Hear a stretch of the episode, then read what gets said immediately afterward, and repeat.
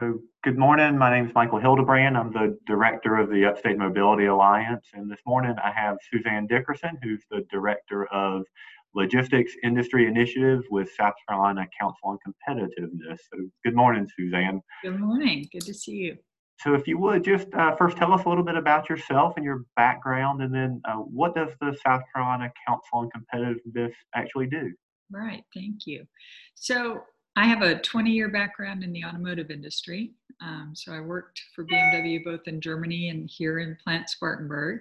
I was in logistics um, in my last role there.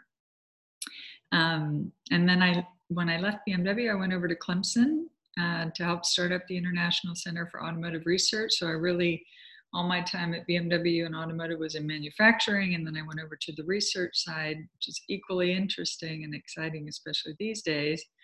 Um, and in 2016, I joined the Council on Competitiveness team to lead up one of the three industry clusters that we manage there. So the South Carolina Council on Competitiveness is really focused on, we're a business led, uh, nonpartisan organization focused on long term growth of South Carolina. And we do that really in three ways. Um, one is through our educational initiatives like Transform SC, in our schools um, through actionable research and then through the management of these industry clusters. So we manage SC Aerospace, we manage Tech SC, and we manage my SC Logistics cluster. Okay. So I can imagine that uh, the logistics has a lot of different pieces to it. Um, can you tell us a, a, few kind of interesting stats about uh, logistics and transportation uh, in South Carolina? Yeah, I mean, I, if I had to pick one statistic um, that our team kind of wakes up every day thinking about, it would be the freight projections for 2040. So the writing on South Carolina's wall shows that we know now already that between the modes of rail and road and air freight and maritime, we'll be moving at least 60% more freight then. So we need to be proactively thinking about how do we do that in a way that's effective and sustainable and, and all those things. So with our industry clusters, we focus on that kind of as a long-term goal and we have you know activities going on all throughout the year that help us to keep that front and center. Um, but that's a very big driving statistic for our state um, that you know I think so, those numbers may even be conservative, honestly. So what's driving that increase? What what is there a particular uh, piece of manufacturing, or is it just kind of the industry all in South Carolina? What's the? Well, it, it's certainly related to the manufacturing output, right? So, um, by any measure, South Carolina has been wildly successful at recruiting, you know, world-class companies to come here and, and build their products here. So, it's everything from getting what's needed out of their supply chains into our ports and into their facilities and then getting finished product back out. But yes, it's a direct correlation. So, so we've got both the incoming and the outgoing uh, that, that we've got to focus on. So, uh, part of the Upstate Mobility Alliance, as you know, is, as uh, co-chair for our growing mobility investment, is to improve the movement of both people and goods across the upstate. Uh, from your view, what initiatives have been put in place that have uh, done a good job of improving that movement of goods?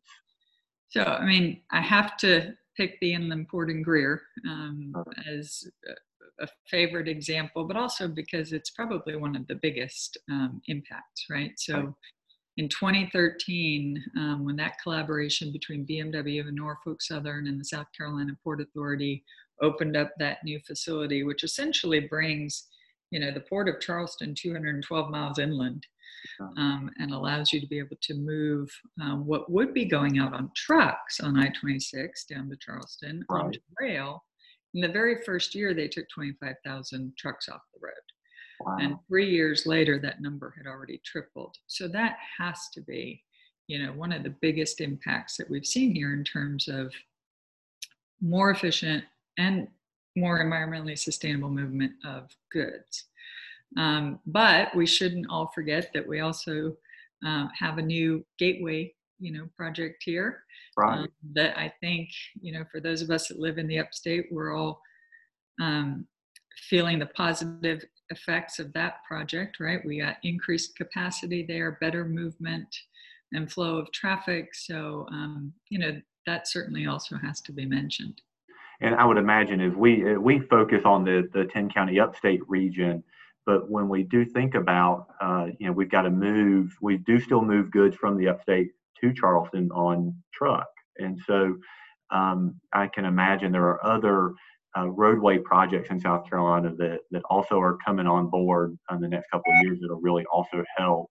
Uh, while it, will be an immediate impact for those communities, I imagine the upstate will benefit as well. I think of uh, what's commonly referred to as malfunction junction in Columbia. Uh, right. You know, so so when we think about uh, road projects in the state, and and I always hear people talk about, you know, well, the funds are not being used here locally. Uh, the impact, though, locally from an economic development standpoint, um, I imagine would would benefit us no right. matter where that project happens. That's right. And I would suggest people go to the SCDOT webpage. Actually, they have a, um, a place on their website called Project Viewer. And if they're wondering what's going on in their local area, they can actually, you know, kind of zoom in on the map and go to their neighborhood, go to their county, and look at the projects that are slated. There's start dates there, durations, um, what's exactly happening. Is it maintenance? Is it, you know, increase in capacity and so forth? And I think that helps people to understand um, where those dollars are being spent. That's a really good tool. No, I'm glad you mentioned that. I was um, at a at a panel recently where the DOT secretary was speaking, and she mentioned that website and and just the transparency that it's created. I, am glad you mentioned that. It's a really good good resource. So we talk about efficient networks. What does a, a truly efficient network look like? I mean, are there cities around this country that are doing it well that we would like to copy? Are there specific uh, pieces that we would like to bring here? Uh, what, what do you what do you kind of see as a model for yeah. efficiency?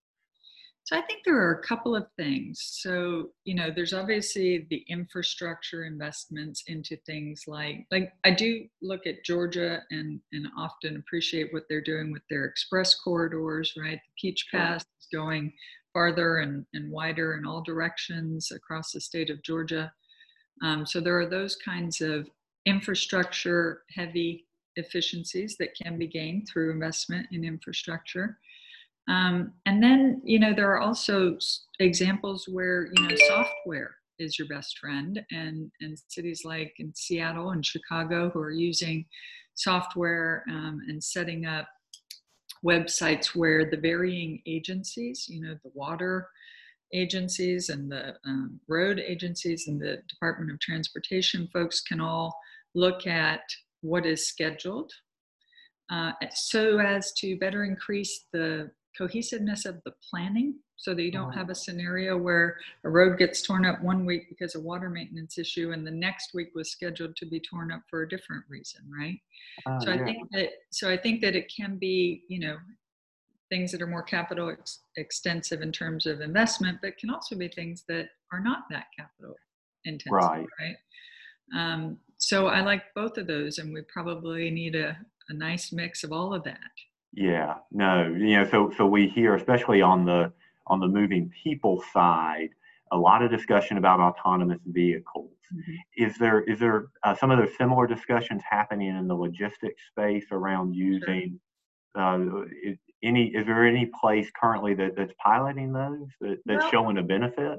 Well, sure, and you know, um, and that really ranges broadly. But of course, we have uh, commercial autonomous vehicles in the pipeline, right? That is coming.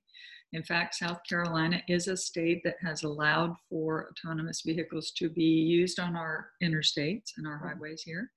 Um, and that at the time I looked uh, at that, we were only one of nine states who had allowed for that exception. Um, and then, you know, we should also think about kind of the things that congest our city areas, which would include, you know, a number of companies, FedEx and others, logistics firms have small autonomous robots that can deliver your parcels, you know, and in sure. this where we are today as we find ourselves, you know, in um, the middle of a dealing with a pandemic, I've seen a lot of that implementation and more adoption of the autonomous robots for contactless delivery of groceries. Yeah. Right. So it can be, um, you know, everything from as large as an autonomous um, ocean ship that would be bringing product here. Mm.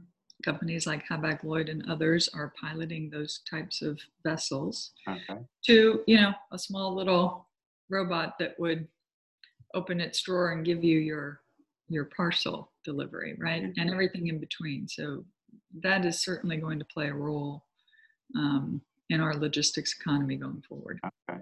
So, you, so you mentioned the the coronavirus, and I can imagine it is having a, a major impact on transportation and logistics probably both in positive and negative ways. What are you uh, what are you seeing right now, and do you think these are uh, short term, or are there going to be lasting effects from this? So it's very much a mixed bag, right? So it depends on where the logistics company has its focus, and in particular on which market segments. So the ones that are kind of temporarily um, down are automotive and retail right? So the trucking companies and the warehousing and distribution folks who are focused on those are obviously feeling that pinch. However, those that are in the healthcare, uh, medical supplies, food, grocery delivery are busier than ever, right? Um, so I feel like that's a short-term impact, and I do expect that that will return to a more normal, steady state when the temporary shutdowns are over uh, and those kinds of things. Um, I think long term, though, what I expect to see, and I, I think this will be a good thing, um, is that there will be more focus on the security um, related to moving goods and people right um, so this can be everything from you know blockchain and, and efforts that would control counterfeit movement of goods to uh, you know the health and safety of people as we move them through uh, public transportation systems, right? Right. So I do, you know, I don't know that we'll be taking people's temperature as they're getting on a bus anytime soon, but I do think that we will start to think about, you know, how people either have a either they have a vaccine or they have an antibody or some kind of verification of, of both of those things. Those could be built into passport applications going forward and so forth. So so I would expect those types of long term uh, enhanced focus on safety and security to be a benefit that we will see going forward that will really make a big difference. Yeah, no, that's a really good point. So, uh, you know, I think uh, everybody benefits from a, a, solid and robust supply network. You know, whether we work in that industry or we just simply rely on the products being in the being in the stores. Um, is so so how can we support the work that you're doing? Are there are there policies that either you wish we had or you wish we didn't have that maybe from an advocacy standpoint we can get out and and help push forward? What uh how, how can we help you in the work you're doing?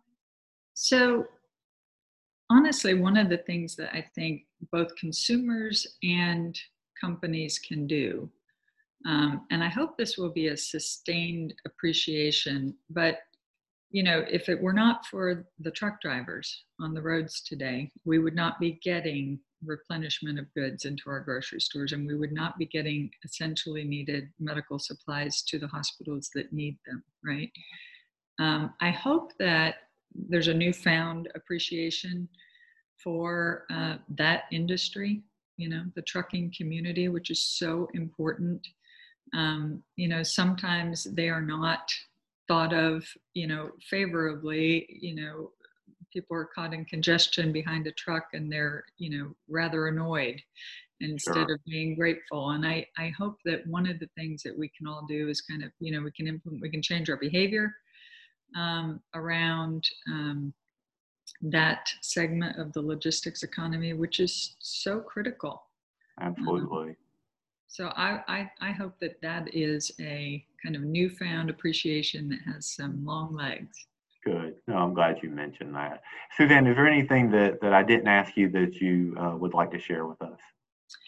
I just hope everyone stays safe and, and healthy. And um, we're looking forward to being back, you know, in into a more normal sense of business um, sooner rather than later. Absolutely. Well, good. Well, thank you, Suzanne. I appreciate your time this morning. Thank you, Michael. Bye bye.